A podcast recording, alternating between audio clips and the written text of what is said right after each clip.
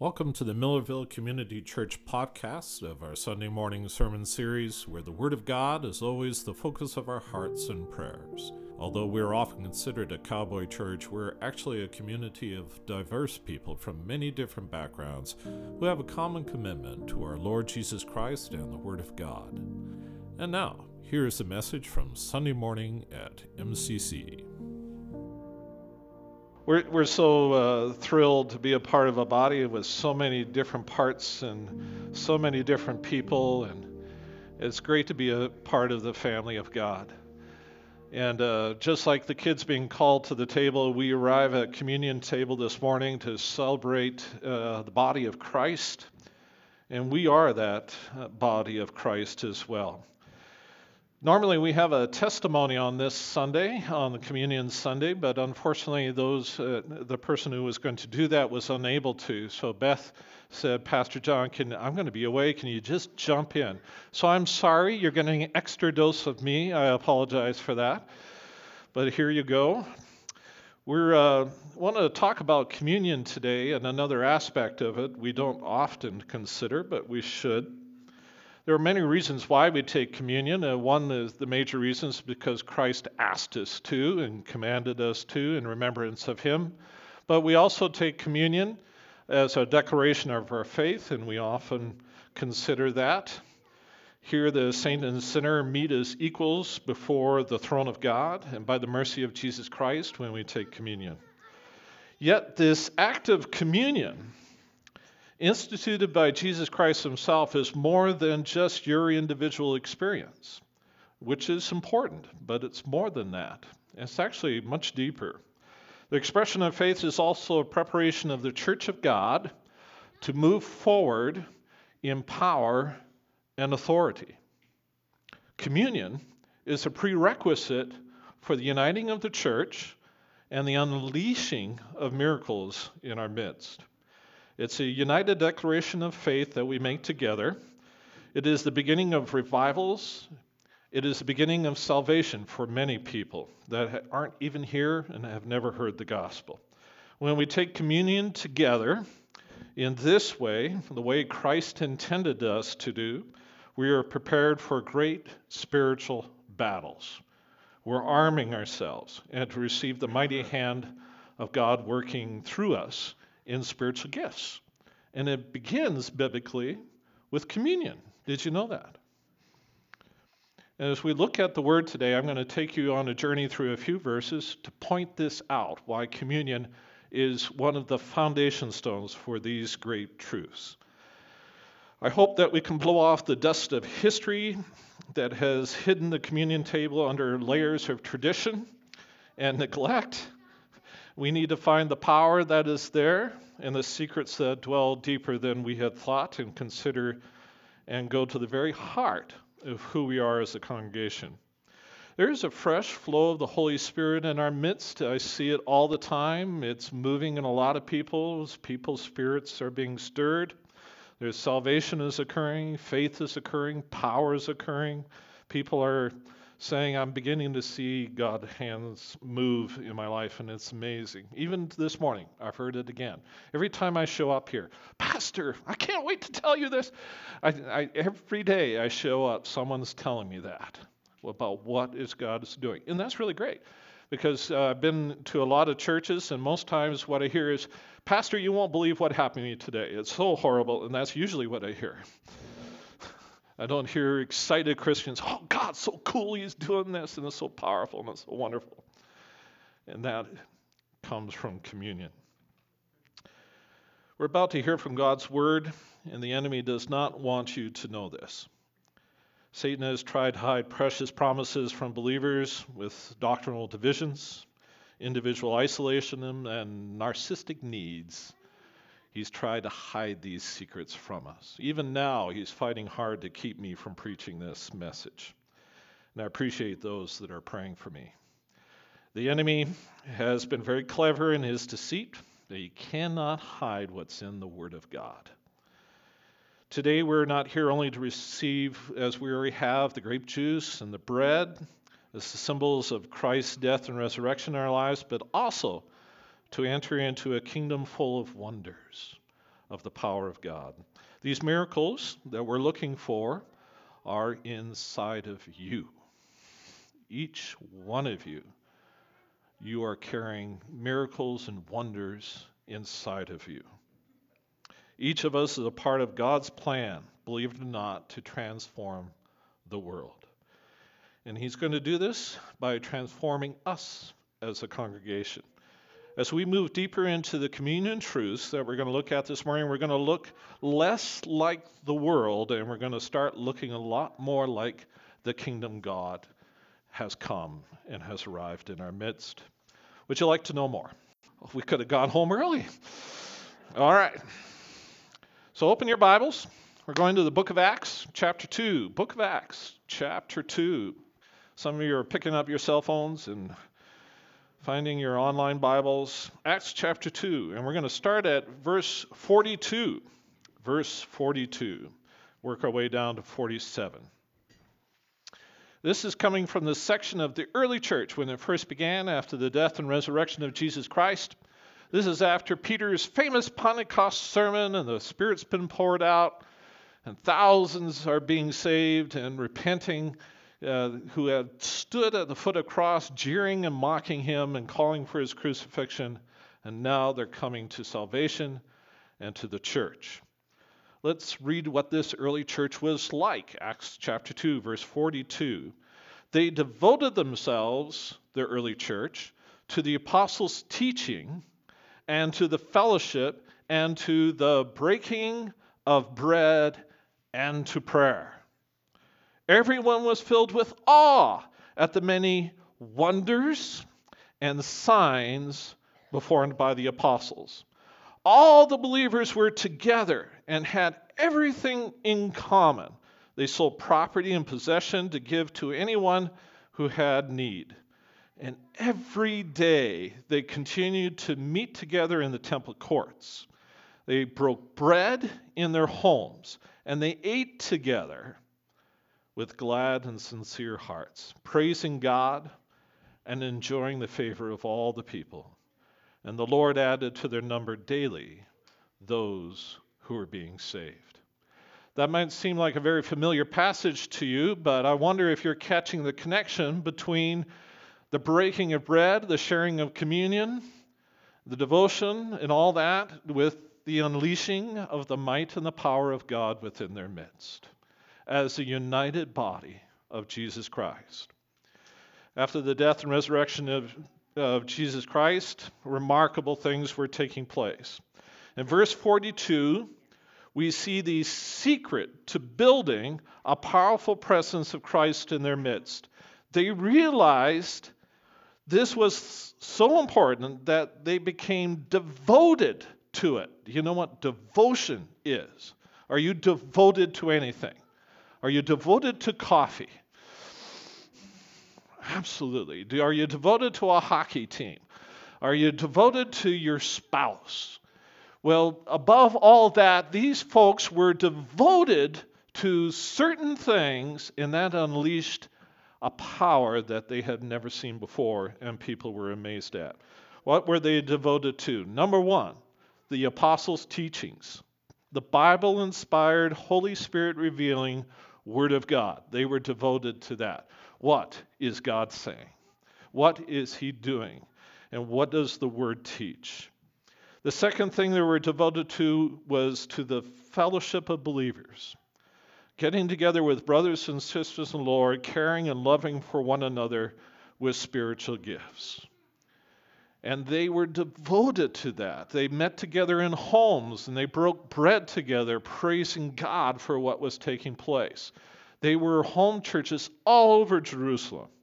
They were breaking bread together. They ate and they shared the Lord's table with one another on a regular basis. And then they prayed. They gathered and they agreed in prayer in the name of Jesus Christ. And they had powerful prayer. When those four elements existed, there was power within the church, unlike the world had ever seen. Whenever a great move of the Holy Spirit has occurred throughout history, the Holy Spirit revealing move of the Word of God, it, these four things are in place and are there. Each one is critical to the stirring up and the work of the Holy Spirit in our midst. No one person will bring an awakening in the body of Christ. Now, I am sure some of you think you're really special, right? And I'm called of God, and if people would just listen to me, do you ever feel this way? If people would just listen to me, I could straighten them all out, right? And although you are very special, you're not that special. You are wonderfully made, and God wants to work through you, but it isn't through a person, through a prophet or a unique individual. He wants to move through us all. What happened in the first century church wasn't about Peter, it was about the body of Christ. Some of you know people like uh, Bill Graham, who gets a lot of credit for the work he did years and years ago in those great crusades. But anyone who was involved in that realized it wasn't about him. It was about the thousands of Christians that went through the community and invited people to their homes and were interceding and praying, and Christians from all denominations coming together, praying for the salvation of those who didn't know the Lord. The church united, these four elements were there. Evangelism came. People in the wonder of God descended. And it has always happened this way. It's not about any one of us, but what God wants to do through us all. What must change if we're going to say yes to these four life giving principles, these four revival bases of an exploding church, is we also have to say no to four corresponding things that block the flow of the Holy Spirit. The first one is disrespect for teachers of the Word of God. The second is church shopping. Have you ever been guilty? Church shopping and thinking that the church is there to serve your needs. You are there to serve Christ. We aren't, the church doesn't exist to meet your needs. Religious attitude of giving God a little so you can get a whole lot. We try to make bargains with God.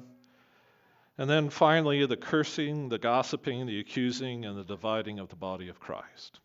If you find these four things in a body, you're looking at a church that is struggling to stay alive because they are working against the four things that will transform them into a functioning presence of Jesus Christ in this world. If we're going to be devoted ourselves to Christ and to the church as the bride of Christ and the body of Christ on earth, then we must let our yes be yes and our no be no, as Christ says in Matthew 5:37. Anything beyond that is sin. We've got to affirm that we are for the body of Christ. My calling as a minister of the gospel many, many years ago when I was in high school is I began to what they used to say, the old timers within my church has said, they would come up to you and say, Have you seen the church yet? Said, What do you mean? I just walked into the building. No, no, not the building. Have you seen the church yet? And what they meant is, have you had a revelation of what the church really is? Do you understand what God's church is all about and what He intends for it? And then one day I saw the church as God intended it. And I realized I would die for that. I would lay my life down for that the church needs to come alive again.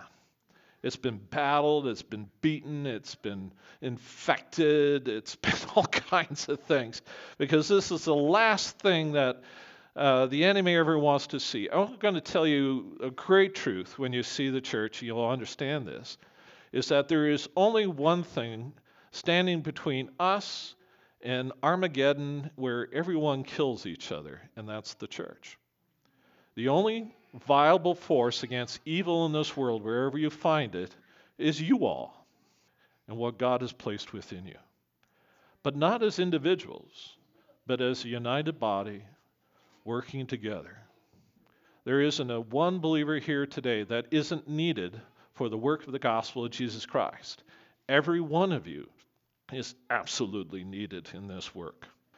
When we see this happen, this flow of the Holy Spirit in our midst with these four principles and that presence and that power, amazing things start taking place. And uh, we find our, ourselves moving from tradition and comfort and familiar things into something bold, something world shaking, and not of this earth. We need God to flow through each of our lives as a body of Christ and to flow like blood through a body. We see this happening again as uh, Saul becomes Paul. Remember that story? Through salvation in Jesus Christ, he is transformed. He's on fire. He's preaching the gospel instead of persecuting the church. He's done a 360. And early in his missionary journeys, we see this account of Jesus Christ. So now turn with me to Acts chapter 20. Acts chapter 20, verses 7 through 12. Acts chapter 20, 7 through 12. This is an early account of uh, Paul's journeys. This remarkable man who was turned around, bent on destroying the church, to championing the church. And I pray that many more will have a Paul like experience. Acts chapter 20, 7 through 12 reads this way On the first day of the week, we came together to what? Break bread. Paul spoke to the people, and because he intended to leave the next day, he kept on talking until midnight. This is one of my favorite passages. so settle in, folks, get another cup. There were many lamps in the upstairs room where they were meeting, and seated in the window was a young man, man named, thank you, Eutychus, who was sinking into a deep sleep as Paul talked on and on. Look to your left and your right. See anyone like that? Is there a Eutychus here? Give him a little poke, wake him up. All right. It was going on and on. And he, when he was sound asleep as he drifted off, he fell to the ground from the third story and was picked up dead. Paul went down, threw himself on the young man, feeling guilty about it, put his arms around him, and said, Don't be alarmed, he said. He's alive. Then he went upstairs again, broke bread, and ate. And after talking until daylight, he didn't stop. Past midnight, they, wait, they went all night long. Then he left. The people took the young man home alive and were greatly comforted. Again, communion and the wonder of God. Devoting themselves to what? The apostles' teachings, to the Word of God. They made this their devotion, even if it was an all nighter. And that's what this was. I get it. Some of us have busy lives. Anyone's got busy lives? Too busy. You just want to go home. You want to go home and have a rest. And you think, you might wonder how I know this because I've thought it. All right, here's the thoughts that pass around. Why does this preacher have to go so long? And why do we need all these Bible studies? The idea that one person should stand up there and tell us what to think is stupid because it's only one person's point of view. And it is no more valid than any other person's point of view. And sometimes we wish that preacher would just tell us what we would stop telling us what we already know rather than bring in all this new stuff. Just tell us the old stuff over again. Other times we wish the preacher wasn't so boring and predictable, even though we want him to tell us what we already know. If you're thinking in this way, you don't really understand the passage we just read. Early believers in, in Jerusalem and also in this community where Paul is, they couldn't get enough of the Word of God. They hung on every word. They realized what was being said was going to change their lives. The early Christians wanted to hear what God was saying to them through Paul before he left. They realize it's going to be a while before we see him again. I want everything I can get out of this guy. And they were devoted to every word, not because it was Paul, but because God was speaking through Paul. They couldn't get enough of it. When this happens, the Spirit really begins to flow with more power as that word is treasured and honored. Friends, I have been guilty of being a blood clot within the body of Christ. More than once, I have sat in the back of a congregation, that back row back there. Everyone turn around and look at the back row. Thank you. They all think they're hiding back there and no one notices them, so we'll put them on the spot. So I've sat in the back row as a preacher and as a minister. I've sat in the back row. And back there, I have sat and I've been a blood clot within the body of Christ. I've sat there and I've criticized the preacher in my mind. I never say it out loud, but in my heart, I'd say, well, that's the wrong point. He used the wrong scripture. They're, they're heading down the wrong road. I would have done it this way if I were them. I would have done it much different. And then thinking, well, should I go correct them after the service and praise them and make a few pointers of how they could do a little? I have been a blood clot in the body of Christ. The Bible tells us that there were those in the early church who were also blood clots within the body of Christ. They had them then, just like me. And it's a bit convicting when you read about yourself in the Bible. Have you ever had that? So go to 2 Corinthians chapter 10:10 10, and associate it with this passage we just read, where people are devoted to what Paul said. They, st- they did an all-nighter with him.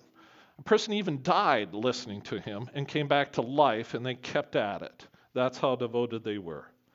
2 Corinthians 10:10, Paul's writing to the Corinthian church, which he helped establish. They're having an issues, and Paul tells this. Paul knows what's going on. He knows what people are thinking, just like you and I know. And this is what he writes. For some say, his letters are weighty and forceful, but in person, he's unimpressive and his speaking amounts to nothing. So Paul has read his reviews, and they're not good. As a public speaker, he's not cutting it. And, and that's kind of discouraging. He says, Some of you are giving me bad reviews, and I'm, I'm aware of that. And then he also says in another section, he said, If it was Apollos or Paul, most of you would choose Apollos because he's good looking, he sounds really good, and he's elegant. Oh, we like Apollos. Paul's a good writer, but he puts me to sleep when he shows up and he actually does the speaking, as he did this guy in this book. But in one church, they're devoted to the word that God was saying, whether it was through Paul or Apollos or Peter it didn't matter who it was coming through as long as it was God speaking. You hear what I'm saying? And they were devoted to that. They wanted that above everything else. The Corinthian church was slipping into blood clots where they say, well, if it's Paul and he doesn't entertain very well, I'm not listening to what God is saying. Do you hear what I'm saying? Have you ever been a blood clot within the body of Christ?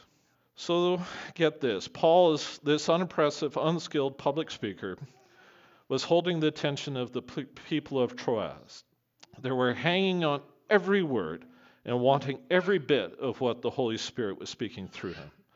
They were devoted to the teaching of the word from the word of God and empowered by the Holy Spirit. The blood clots of Corinth were not there to snipe from the back room, and the Spirit flowed in a mighty way. Our recent experience with medical issues has taught me more about blood clots.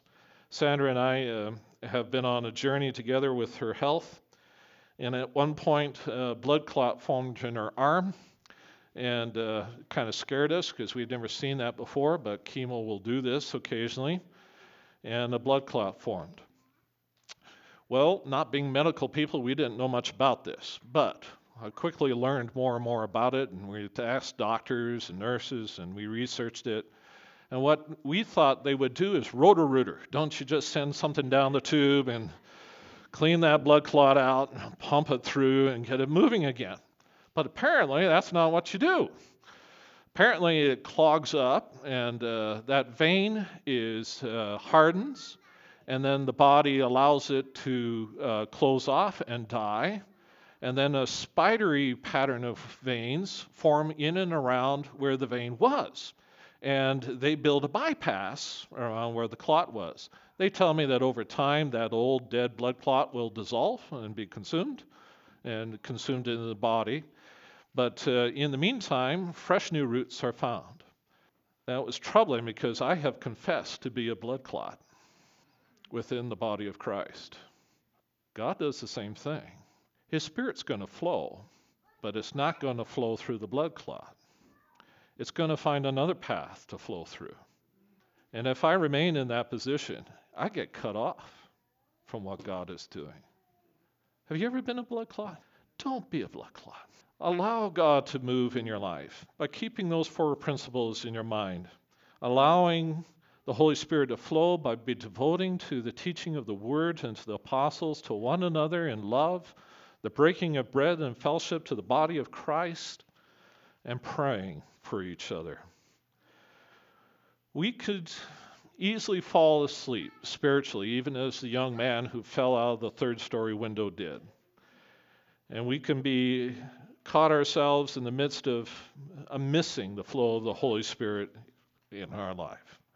Yet it's not too late to get connected and to honor the body of Christ despite all of its flaws.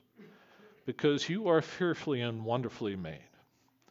God chooses to work through the dishonorable to bring honor to God. He chooses to work through the weak to show his power.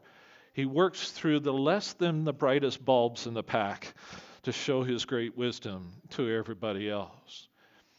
It is because of your flaws, get this, that God does want to work through you. Do you understand what I'm saying? So that when he does these things that there's just no way you get any credit for it because you just couldn't do it on your own. You're just not that bright or powerful or anything else. God has always chosen the weak and the rejected, and He has redeemed them and has done mighty things. Do any of you qualify under that category? We need flawed people so that God can show His might clearly. Here's the deal are you ready for a bargain? Here's the deal I will look beyond your faults and see the wonder of Christ in you. If you will look beyond my faults and see the wonder of Christ in me, is it a bargain? Remember the old gospel song? Have you ever heard this one? Amazing grace shall always be my song of praise, for it was by grace that brought me liberty. I do not know just why he ever came to love me so. He looked beyond my faults and he saw my need. I shall forever lift my eyes to Calvary to view the cross where Jesus died for me. How marvelous the grace that caught my falling soul. He looked beyond my faults and saw my need. If we could begin there, we'll not just see the needs of others, we will see the glory of Christ that dwells in the born again believer. Can we do for one another what Christ has done for us? That would seem only right. Communion is not just about your relationship with Christ. The sacred act of faith is also about your relationship with the church of God. They are tied to each other, and our spiritual health, and even our physical health is affected by this. Did you know that? Let's read one more passage. Go to 1 Corinthians chapter 11. So we're leaving Acts behind, and now we're moving into the next letters of the Corinthians. 1 Corinthians chapter 11, 27 to 32. 27 to 32. And again, communion comes up. So then, whoever eats the bread and drinks the cup of the Lord in an unworthy manner will be guilty of sinning against the body and blood of the Lord. Everyone ought to examine themselves before they eat the bread and drink from the cup. For those who eat and drink without what? Discerning the body of Christ eat and drink judgment on themselves. That is why many among you are weak and sick, and a number of you have fallen asleep. But if we are more discerning with regards to ourselves, we would not come under such judgment. Nevertheless, when we are judged in this way by the Lord, we are being disciplined so that we will not be finally condemned with the world. For years, I have read this passage from 1 Corinthians, and I thought it was encouraged me to quietly consider my relationship with the Lord. And if we were on good terms, God, are we good? All right, okay. Then it was okay for me to participate in communion. Those words, though, in the middle of that passage that says, Those who eat and drink without discerning the body. You hear that? It, I took it to mean I need to recognize the elements represents the sacrifice of Jesus Christ upon the cross for my sins. But as I read it today, I see something deeper than that. To discern an obvious meaning is not really an issue because that is the purpose of taking communion, to remember what Christ has done for us. But there is something deeper to discern about the body of Christ. More than blood and flesh, we are here to see the church around us as the body of Christ as well. Communion is meant to be in fellowship with believers. That's why we gathered together to take it. That's why they did it in Acts. That's why they did it in every community where the church, every the believers didn't do it just privately, individually in their own homes, if that's all it was about. They gathered to break the bread because you needed to discern that the body wasn't all about you, it was about us together and the flow of the Holy Spirit within us. How can we really be right with Christ if we are not right with each other? Amen? Jesus taught us in Matthew 5, verses 23 to 24. Therefore, if you're offering a gift at the altar, and there remember that your brother or sister has something against you, leave your gift in front of the altar. First go and reconcile with them, and then come and offer your gift. My friends, we who are born again by the grace of the Lord Jesus Christ should have grace for all those born of water and spirit. If you love the Lord, you must love the bride of the Lord. You can't love the Lord and reject God's church. There are people who like to say, well, I'm just not uh, uh, institutional Christian. I don't like the organized church. I have yet to find an organized church, any place. But in so doing, if you reject the bride of Christ, you're not on good terms with Jesus himself. Do you understand what I'm saying? If you mess with my wife, we're going to have trouble. Do you understand what I'm saying? And if you mess with the bride of Jesus Christ, you've got problem with the Lord Jesus Christ because he defends the church. He defends the temple of God. He is the champion of that. Communion is meant to be in fellowship with believers, and reconciliation with one another is a prerequisite for that. If your faith has grown cold and it's become more religious, check your attitude towards the church of God. If you have talked her down or criticized her over the years, then your love of the Lord will also grow cold. It will be tied to it. Do you understand? The Holy Spirit is deeply grieved when we come against the bride of Christ. Go, be reconciled with your brother and sister, pray for the church, embrace her so that the Lord can embrace you with the same love and forgiveness. We are supposed to be a family together and not critics divided. We have been redeemed for a price and raised from the spiritually dead to serve the Lord, not ourselves. If we can swallow our pride along with the grape juice and the bread, remarkable things take place. If we can get this right, then other things will start going right in our lives. In cursing others, we have cursed ourselves. By blessing others, we will be blessed. By reconciling with our brothers and sisters, we will be reconciled with God Himself. By serving our church family, we will know the full power and wonder and miracles of God in our midst. And all God's people said, Amen. Would you stand with me? And let's have a little talk with God. Lord, we love your church, for it is a creation of your work through the Holy Spirit, through being born again. We thank you for every brother and sister in the Lord. And we thank you for all her flaws and imperfections.